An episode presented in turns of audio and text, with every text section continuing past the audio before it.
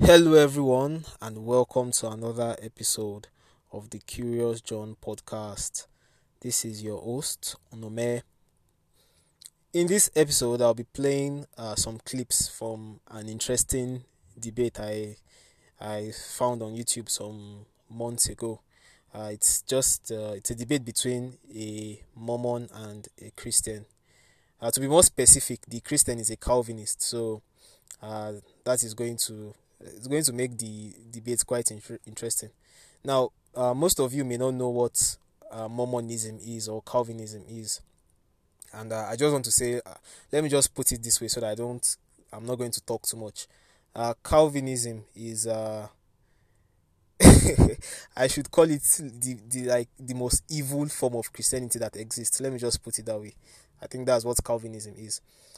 Now, Mormonism, on the other hand, is uh, it's kind of interesting. Uh, normally, when you see when you see some when you see a church known as the Jesus Christ Church of Latter Day Saints, that is a Mormon church. Uh, they have some type of um, weird beliefs that are quite different from mainline Christianity. So that's just how it is. In fact, I didn't even know. I never. I didn't know what Mormonism is or Calvinism is till I sort of went through my deconstruction process and let's say in the last year or so and uh, i find calvinism quite interesting. Uh, mormonism is just weird to me but uh, okay i'm just going to play the i'm going to start from uh, a cross examination section so that uh, we'll just listen on from there. And uh, the mormon is kweku. His, his name is kweku and the christian is aaron the calvinist actually. And uh, you'll be listening to Kweku's voice now. Now he's going to ask the he's going to ask the Christian some questions, and I just want you I want you to listen so that you can see how uh, how interesting Calvinism is. Uh, so listen and enjoy. Um, did God predestine the LDS temple to exist? Absolutely. Every sin, every horrible sin of the Latter day Saint religion, just like the Assyrians' uh, conquest of the northern kingdom and the Babylonians' conquest of the southern kingdom, the language of Scripture is that God ultimately did that. He, he, he, he uh, governed it, he orchestrated it. And according to uh, Acts 4, verses 27 and 28, the most dramatic sin in all of human history was literally predestined by God, and all of the related parties were predestined to do the role in it. Yeah, so that question was uh, quick because, of course, the Calvinist is trying to argue that Mormonism is false and people that are Mormons should uh, leave Mormonism. But according to the Calvinist worldview, it is God that predestines everything. So whether something is wrong, whether something is a false belief, whether something is dangerous, whether something is sin, it is God that predestines human beings to do it. So that's why Kweku is asking him that okay, did God predestine the LDS temple? LDS means latter day saints, and uh, you could just see that interesting answer. It's like you you kill somebody right now, and somebody is saying no, you shouldn't have done that. But that person that is telling you that you shouldn't have done that actually believes that God predestined you to do it, and you you, do, you don't really have a choice. So uh, that's that's interesting. Thank you. Um, did God predestine the Book of Mormon? Yes. Did he God did. predestine every word written on the pages of the Book of Mormon? Yes, not everything that God predestines is something that he is pleased with. God has a way of ordaining things that he hates. Um, did God predestine who is saved before they were alive? That's literally what the text says in Romans 9. This is just insane. Yeah, that, Romans 9 is one passage that um, Calvinists love very well.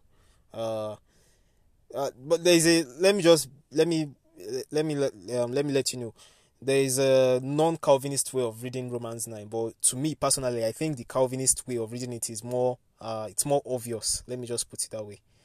Uh, but you could try to read Romans 9 yourself and see what you you get from the passage. Did God predestine all of the evangelicals in this room to be evangelical? Uh, ultimately, yeah. Did God predestine all the Latter Day Saints in this room to be Latter Day Saints? Oh, I don't know about that. I think there are a lot of you people who are going to crash and burn in Mormonism, and you're not going to be Mormonism in 10 years. and people like me are going to be trying to share the gospel with you because Mormonism burned you over. You're going to, you're going to crash and burn in Mormonism. so what he's just trying to say is that he doesn't know, like, if he feels some people are going to uh, leave Mormonism and become Christians, but some of them are going to die in Mormonism. So he doesn't know from from the Calvinist perspective. Yeah, Calvinists don't believe Calvinists don't believe human beings have free will. So it's all about what God has predestined to happen. So they really don't know. Uh, now you may be wondering that okay, if God predestines who is saved and who is not saved, that's who, who, who believes and becomes a Christian, and who doesn't believe and goes to hell. So why do you bother to preach to people at all? Like if you know that the people that are not predestined won't become Christians. Why why do you bother to preach to people? And that's what that's the type of thing that Kwaku is trying to get at. And he's just what he's saying is that okay, from our perspective, from humans' perspective, we don't know who God has predestined and who God has not predestined. So since God has commanded us to preach the word, uh, we continue to preach the word. Uh, so that those that are predestined, that, that they, they call them the elect, those are among God's elect, are going to hear and, uh, and become Christians. Please don't, Hey, please let's don't uh, let's let, let's keep it let's keep it uh, sweet. We love burning. Um, did God predestine my ancestors who were taken from Ghana and thrown in boats and shipped over and had their families separated and some were hung, some were chopped into pieces, some were lit on fire?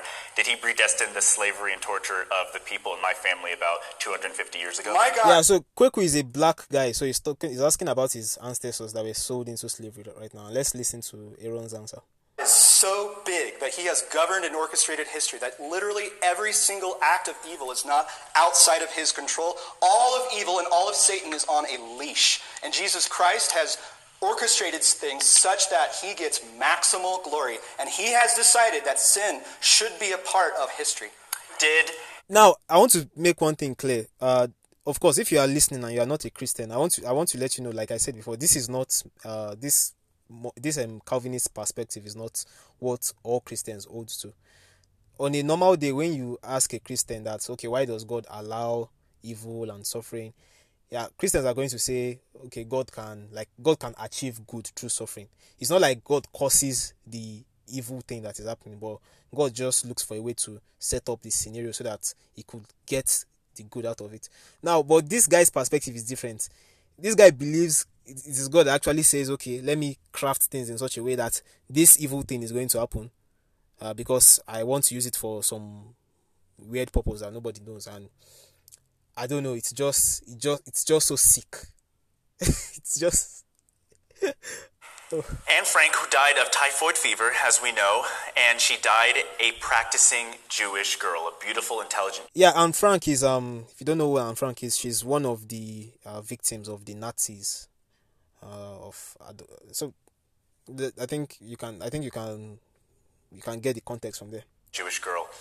That was her religion. Did God predestine her to be Jewish? Shit.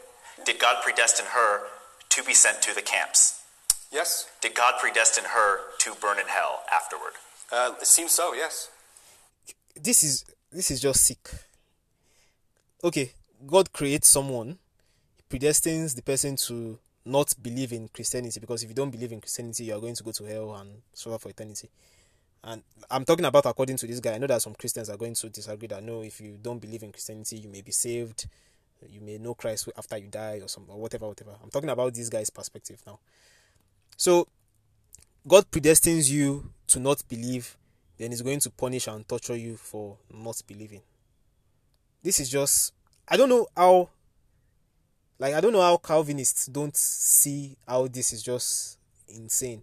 Now, some of them, even John Calvin himself, John Calvin is like, he's one of the uh, major founders of this line of thought. In one of his books, he talks about this thing. He says, okay, if God predestines everybody, why why is God still blaming people? Like, why doesn't God take the blame? And he, he throws his hand up in the air and says it's just a mystery. He doesn't understand. He doesn't. He, he literally gives up. And one funny thing is that a lot of Muslims believe very similar thing. Like what they believe is is, is similar to what this um to this Calvinist perspective. Because I remember my conversation with um with Mr. Muhammad Abbas, and there was a time I asked him that I was like, if Allah doesn't want me to become a Muslim, can I become a Muslim? He said no. He said Allah needs to will me to become. Allah needs to guide me before I can become a Muslim. I said okay. So if Allah doesn't guide me, there's really nothing I can do to uh, to be saved? He said no. I said okay. If Allah now wants me to be saved, is there anything I can do that will make me not saved? He said no. And I was like, okay. The logical conclusion from that is that it is Allah's fault that for anybody that doesn't get saved or not. And he said, no, it is not Allah's fault, it's your fault. I was like, why? And he was like, okay, Allah may will you um, not to be saved, not just randomly, but maybe because you are proud or something. And I was like, okay, but can Allah guide you in the first place so that you won't be proud? He said, yes. And I'm like, then is it still Allah's fault? And I, he just couldn't, he, he could, he could not see the tension there. I don't know, I don't know how it happened. It, it's, it's just, I want to say it's miraculous. And that's the same thing with a lot of Calvinists. They don't just see, or some of them see the tension like John Calvin, and they just say, "Oh, it's a it's a mystery." So let me play on.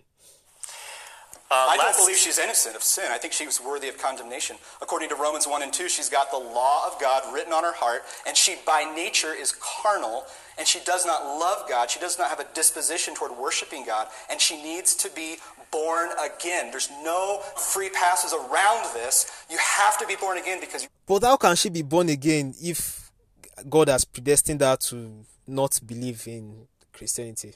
How? Are corrupt, including you, Kweku. Yes, they corrupt Dan Frank. Um, Absolutely. Everyone, well, how about this? Uh, last year, a high school girl in the American Fork area was taken by a terrible, terrible man, beaten, tortured. Um, she was assaulted and raped repeatedly. They found her body in the woods. Did God predestine the rape of that that fifth grade girl and her beating and assault? Did he predestine it before the foundations of the world? I would disagree with the view that you have elsewhere uh, at least favored, that God doesn't know the definite future, so God doesn't know these kinds of actions that will come to pass. I would instead favor the view that God has a meaning in every act of suffering. So, in summary, he's just saying yes to that question. It's just, it's just yes in a long form. That this girl can be told by a Christian if you believe in the Lord Jesus Christ, you can claim Romans 8:28 all Again, how can she believe if God has predestined her not to believe? like is this is this thing so difficult to Seriously, Christians, if you are listening, just help me out. Like, just try to understand where this guy is coming from, and just ask that question. That, okay, if God has predestined me not to believe, let's use me for an, as, as an example like what? Like how can I? How can you tell me that if you believe this, this is there's nothing you say that is going to like have, have any effect. So uh. things work together for good. And you could say with Genesis 50 20, including the burning of Anne Frank works for good. G- Genesis 50 20, Joseph says to his brothers, You meant it for evil, but God meant it for good. What God part, has the ability What is the good part of having Anne Frank die in a camp and be sent to burn for eternity in hell. What is the good in that? Can you, you know, explain I don't to me? know, but I do know that God has a way of governing even more sinful. Yeah, you see, you see what he's doing? He's appealing to mystery. I don't know, but I know exactly. And this um, appeal to mystery is something that almost everybody does it. Christians do it. I mean, normal Christians, not Calvinists. Christians do it when you uh, when you try to push them into a spot. They'll just say God works in mysterious way when it's not when it's not making sense anymore mysterious ways. So you could you can actually use it for any sort of belief that you have that doesn't make sense. When somebody just challenges you, just appeal to mystery. That led to the salvation of his people. If God can predestine the sin that was the murder of Jesus Christ on the cross and bring it for my good, then he can predestine that kind of evil for good. I can trust him for that. So, just to be clear, you believe it is good and it works for God's good that Anne Frank was tortured it and sent works to hell. for God's good, but it is not in and of itself morally good. God has a way of ordaining things that he hates. He can ordain, according to Romans 11, all things are from him and through him and to him. And we can say. Did God decree things that are bad? That's literally what Nathan says to uh, David when he's confronted. Perfect. I, I, only have a couple seconds left, so I'd like yeah. to get one last question in. If God ordained things that are bad, is God then the father of sin? Uh, he's not the father of the sin of sinning. He's the morally culpable origin. God has a way of being. God the is the origin of sin. He can be the primary cause of all things without being morally culpable from, for secondary causes. All right, well, I'll you yield the last 17 seconds. Um, I promise you, Anne Frank's not in hell, and people and that God did not predestine 9 11. It's okay. okay, we will now. Okay, I'm going to go to the next part of this. Um, I just want to chip something in, and uh, what was I going to say again? Okay, yeah, there's one. There's a. There are some parts of Calvinism where, like, I can say, Calvinism sorts of makes sense to me because, uh, first of all, like I usually say, I don't believe in um doxastic voluntarism. Like, I don't believe people can choose their beliefs.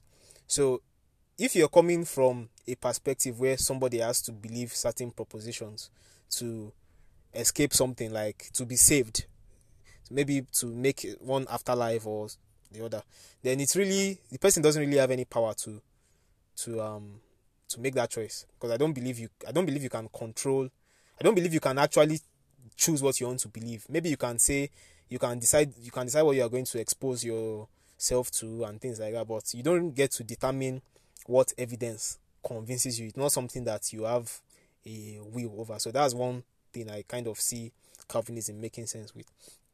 Now another issue is the uh is the is the um the point of grace.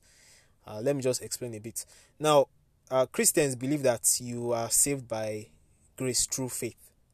So it's not by you don't you don't get in christianity you don't get saved by keeping certain rules.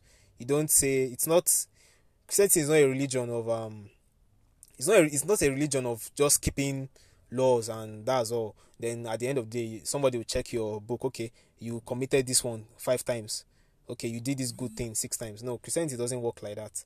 It is it is by having faith in what jesus has done. That's what makes you saved. So that's why christians we ask you to believe to believe and be saved. It's like uh, you're accepting a gift. Now the issue is that if we take that point of view like yeah you are saying people can't do anything to be saved. But ultimately if let's say let, let me use myself. Okay i am here sitting and there's a friend. Let, let me let me just call them my friend. Let me say uh, his name is um chinedu. Now me and chinedu are maybe we are sitting in the church or something and we hear the gospel message. And chinedu hears the gospel message he becomes convicted he believes and is he's saved. Of course christians are say are going to say both of us are both sinners.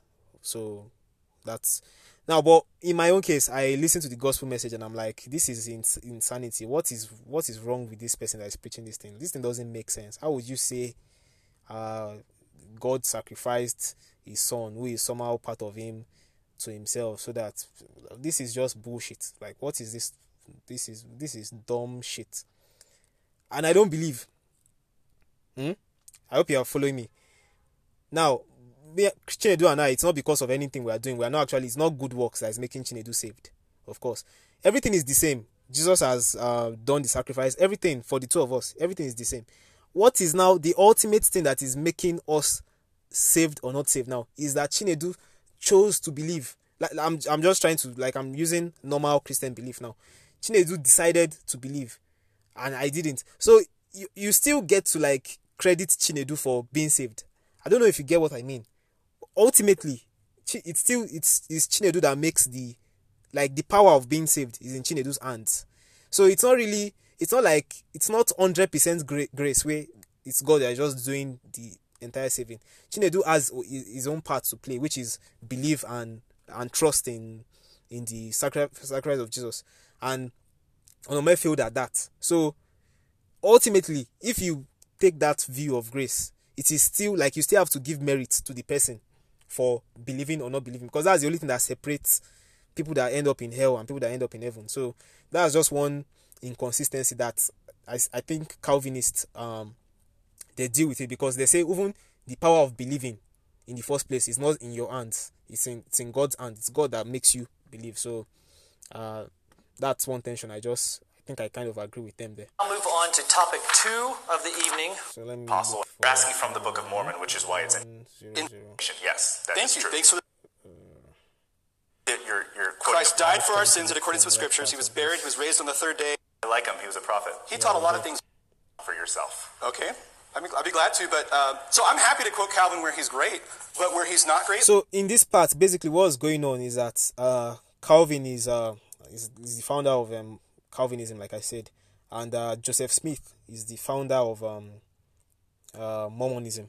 So basically, J- Joseph Smith claimed Jesus appeared to him in I think in the 18th century or so, and he gave him some new let me let's call it new revelations that are quite different from what Christians believe, and he claimed that uh, the church all the throughout the years had been corrupted, and Jesus had sent him to to do the cor- corrections and stuff like that. So the way Joseph Smith is sorry, the way Paul is to Jews, like Jewish people think Paul is a is somebody that just destroyed their theology and things like that.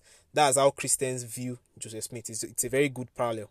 Like when Martin Luther's not great at the. So in this part, what happens is that um, Kwaku and Aaron they are throwing uh, stones at the founders of both of their movements. So uh, let's listen. End of his life, the way he treat, treats Jews. I am so happy to treat Martin Luther like you treat Bruce McConkie. I mean, I like Bruce McConkie. I don't like Martin Luther. I don't. Okay. I don't believe you should try to kill Jews. Is what I'm saying. I'm, I'm it's happy, really bad to kill Jews. You shouldn't do it. I'm bad happy news. to treat. I'm happy to treat John Calvin and Martin Luther if necessary, like you treat Brigham Young. I like him. He was a prophet. He taught a lot of things you're embarrassed of. So uh, after uh, I think after Joseph Smith died, the person that took over the Mormon Church, his name is Brigham Brigham Young. So that's the um, person they are talking about now. You know, he didn't teach to kill Jews. He didn't teach that. He taught something worse. Brigham Young. So uh, the, yeah, they are comparing Brigham Young to Martin Luther, and Martin Luther actually taught some very violent and nasty things about uh, Jewish people. Uh, if you don't know Martin Luther, who, Martin Luther is, uh, I think if you are a Christian, you should even know who Martin Luther is. Is like is the person that is behind the Protestant reform. I think if you know any, if you know the history of the church, uh, I, am not even going to be explaining church history here. Just, just go and just check out Protestant reform or read Martin Luther if you don't know who he is. And if you know who he is, all right, good. Follow up with the conversation. I taught something worse than Then killing, killing Jews? Ah, you Yes. lost me there, pal. Yes, I'm sorry. I, got you. don't think I got you right here. Brigham Young taught that Adam was God. That's even worse that's telling not worse than killing Jews. so, teaching that Adam is God is is worse than killing Jews.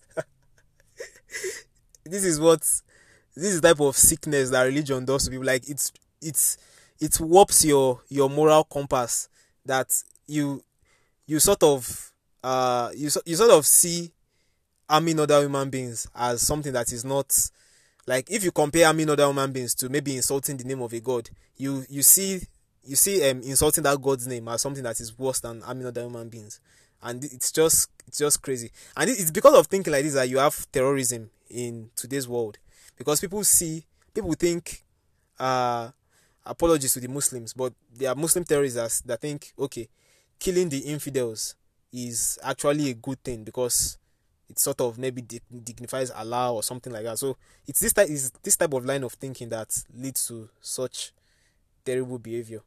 Uh, and I just want to say, like, it doesn't even make sense because if you think of the way God is defined, I I, I think Aaron is going to agree with me. Uh, the way God is defined, all knowing, all like all omnibenevolent, omnipotent. Like God sounds like this very massive being, like this being that is so great that human beings are just like dust to him. So why do like how is a human being blaspheming against God? How does it uh how does it sort of what feeling? Doesn't doesn't make sense. Like i it's, it's like okay it's like you have an ant to comparing ants to human beings and ants are speaking in their language and they are saying look at that human being it doesn't have sense. Like are you are you really going to feel bad because an ant is insulting you? So like if you if you want if you agree with um that type of li- reason just think of it from that perspective. Like why is it why do you think it is bad to insult god's name like is it that god's is it are you hurting god's feeling like what why why exactly is it bad the state. Okay, we're getting off. But um, Idolatry is worse than murder. wow Romans 1 you need to see Kweku's face now teaches that the root of the sin to- to which God hands people over to do you believe? is idolatry. Hey, Aaron, I'm asking the questions. Do you believe that getting something theologically wrong is worse than the death of six million Jews. The sin wasn't being wrong. The Is sin, it worse? No, the Six sin was being arrogant. Jews. Brigham Young defied the word of the living Lord, living Lord with the living God with that blasphemy that is ten times worse. Okay, we murder. don't. We, I don't agree that it's arrogance or anything like that. But let's. I just find this like I find this very insane. Like seriously, like it's better for you to kill six million people than for you to insult a god that may not even exist. That's one of the like funniest part about it.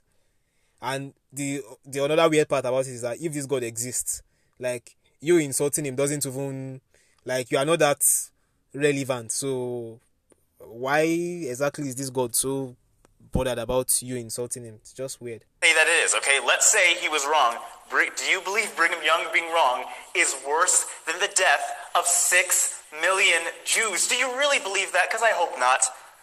Brigham Young deserves to be in hell eternally, consciously tormented forever for not worshiping. the way this guy says all these things without even there's no even he doesn't even blink when he says all this. It's just it's just crazy. It's like listening to a psychopath. Worshiping God is the greatest of all beings, the Most High. Well, if it happens, God predestined it, so I mean, gloria soli. Exactly. Um, That's one of the funniest part. Like if somebody blasphemes against God, God predestines it. So ah, ah oh, if you're a Calvinist, I don't know how you you sleep at night. Seriously. Uh, I think I I know just one Calvinist, just one of them.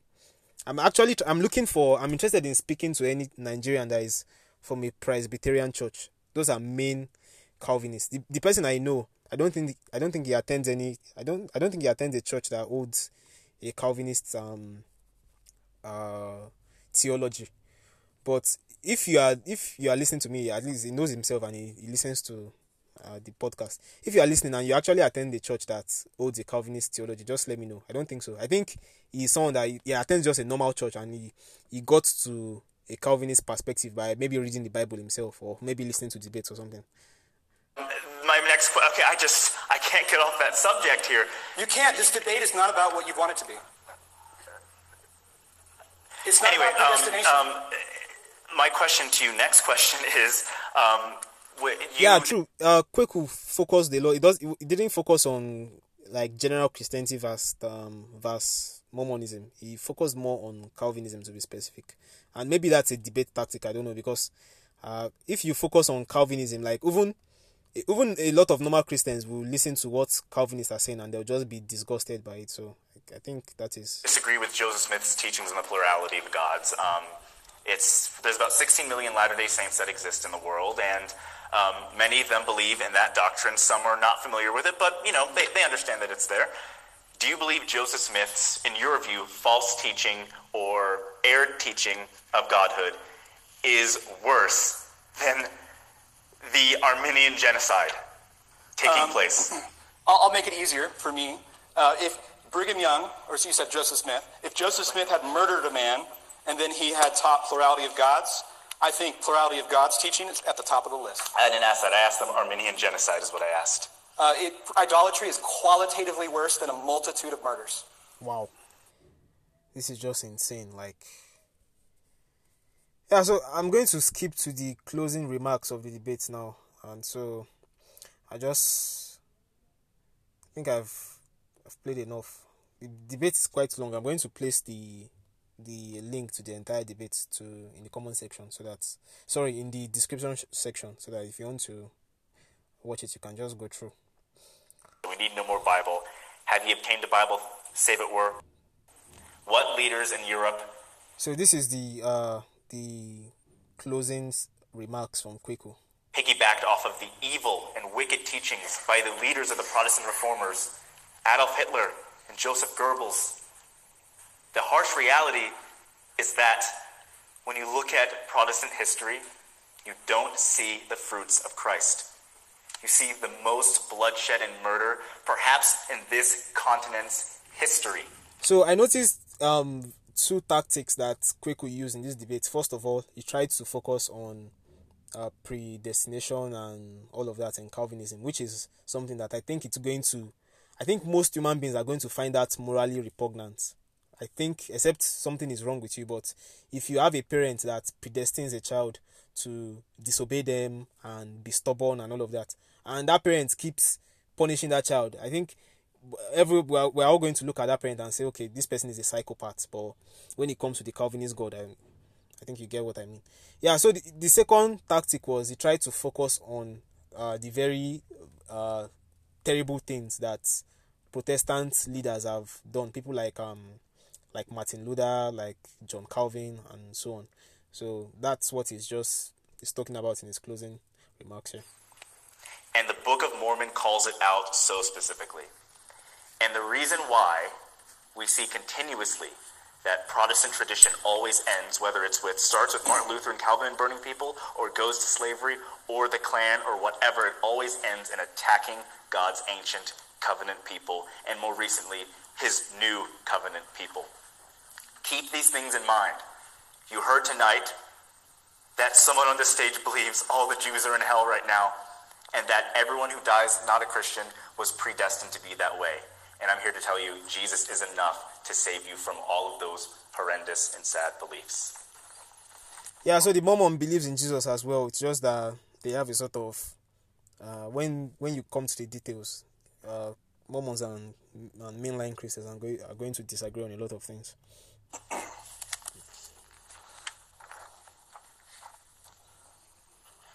So this is the uh, closing remarks from Aaron, the Calvinist. My friends, my Latter day Saint neighbors. Now I'm going to do something. I'm going to assume he's talking to me, and I'll reply to him the way you should reply to a Calvinist. So let's listen. Who I love. Even if your whole world in Mormonism comes crashing down, you can have Christ and you can have all of Christ. But what if I'm not predestined to have Christ? And if you have all of Christ, you have everything you need. I know, but how can I have Christ if I'm not predestined to have Christ? You can have Jesus who put away the sin of David without Joseph Smith, who says that David lost his exaltation. You can have Jesus who justifies the ungodly without. So in this part, he's just trying to like he's talking about how Joseph Smith has um somehow changed some things that are quite clear in the Bible. Joseph Smith, who says that God does not justify the ungodly. You can have Jesus, who would seal you up today to eternal life and exaltation and to a calling and election made sure, without Joseph Smith, who restricts the second anointing to his inner circle. You can have Jesus, who interprets his own parables, without Joseph Smith, who disregards Jesus' own interpretation. Yeah, there was one part in this debate where uh, where Aaron was talking about how um, Joseph Smith changes the words of Jesus, and it's that part of the debate. I think a lot of Christians, like most Christians, are going to agree that yeah, Joseph Smith does change the word of Jesus. Well, it just reminds me of um, what's the name of this of Tovia Singer, the the rabbi, uh, the Jewish rabbi. Uh, there are so many videos on YouTube. You could just check them out. You'll see uh, um, Tovia Singer going on a rant against Paul. It'd be like, okay, look at what the original uh, passage says and look at what Paul is quoting. So the same accusation that Christians make towards uh, towards Joseph Smith is what uh, Jews make towards Paul, and a lot of them don't just see the the, the sort of um, apologetics that you can use for explaining why Joseph Smith does the changes you could use it to explain why Paul does the change, or you could you could even say uh, these are not really changes if you th- if you look at it this way and that. And th- I don't know how like Christians and Jews don't just see that they are like I don't see how I don't know how they don't see that they are doing the same thing on this issue. It's just, it just just baffles my mind. You can have Jesus who ensured the unstoppable growth of his kingdom without Joseph Smith, who said a second growing season was required. You can have Jesus who seals to himself every believer and brings them into the same Father's house, the same singular kingdom, the same pasture to be with him and his people forever without Joseph Smith, who says that Jesus separates his people into different kingdoms. You can have Jesus who calls you to a better forever family with a hundred mothers, with the why would Jesus be calling you to a forever family if he has already predestined you not to answer? Like, I don't know. Is this thing so is it so difficult to to understand? Most profound most intimate social units possible, even better than marriage, without Joseph Smith, who exploits your anxiety about preserving existing family relationships. When you go down the rabbit hole, as you should, of LDS history and scripture and disillusionment and heartbreak, please don't give up on Jesus. But Jesus has predestined me to give up on him already. Jesus says, Heaven and earth will pass away, but my words will never pass away. Skip General Conference this April. Gorge yourself on the words of Jesus. Spit out Joseph Smith from your mouth like But Jesus has predestined me to swallow Joseph Smith. poison. Jesus says, Whoever believes in me, as the scripture has says, has said, out of his heart will flow rivers of living water. Jesus says, The words that I've spoken to you are full of the Spirit and of life. Jesus says, Whoever hears my words and believes him who sent me has eternal life. Receive Jesus as your final and sufficient proxy with empty handed faith. Jesus is enough. Jesus is more than enough. My cup overflows. Yeah, and that's all. And uh, of course, a lot of Christians are going to agree with that last part, at least his closing remarks. Uh, where they will disagree is the point that Jesus determines, predetermines who is going to accept him and who is not going to accept him. Yeah, that is all I, I have to say. Of course, there are many other interesting parts of the debate, and you can just you can watch it out if you want to. It's a two-hour plus debate.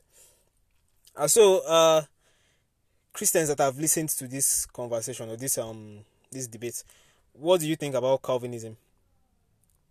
And I want to ask one interesting question. If you get to heaven, like I'm talking to Christians now, if you get to heaven and you find out that actually Calvinists were correct and God does predestined people that are going to be saved and people that are not going to be saved, uh, is your view of God going to change? Are you going to get to heaven and be like, hmm, maybe this God is not good, or you just be like, ah, yeah, whatever, and you continue to worship? I, I really want to know how you would answer that question. I'm very interested in knowing your answer to that question. And of course, if you are a Nigerian and you attend a Presbyterian church, I would like to talk to you. Let's let's have a conversation about Calvinism. Uh, I think I find people that are Calvinists, I find them quite interesting because I I don't know how you can believe something that is so sick and uh, really don't find any issue with it. And one more thing, yeah, I noticed that whenever you like you try to you press Calvinist on the morality of their belief system, they tend to answer like Christians. Let me just explain what I mean. Like when you when you tell a when you tell a Calvinist that doesn't this doesn't God doing this thing make him immoral, they would answer you that you can't use your morality to judge God because you are a fallen human being and your moral nature is flawed.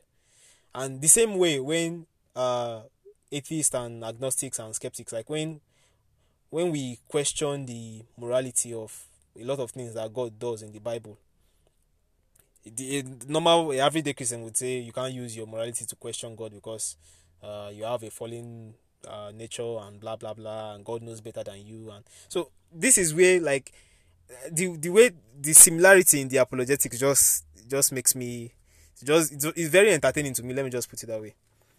All right, so that's all I have to. Uh, that's all I have for this episode. Uh, thank you for listening. Uh, of course, I would like to know your thoughts on on Calvinism to be specific. And um, yeah, all right, bye for now.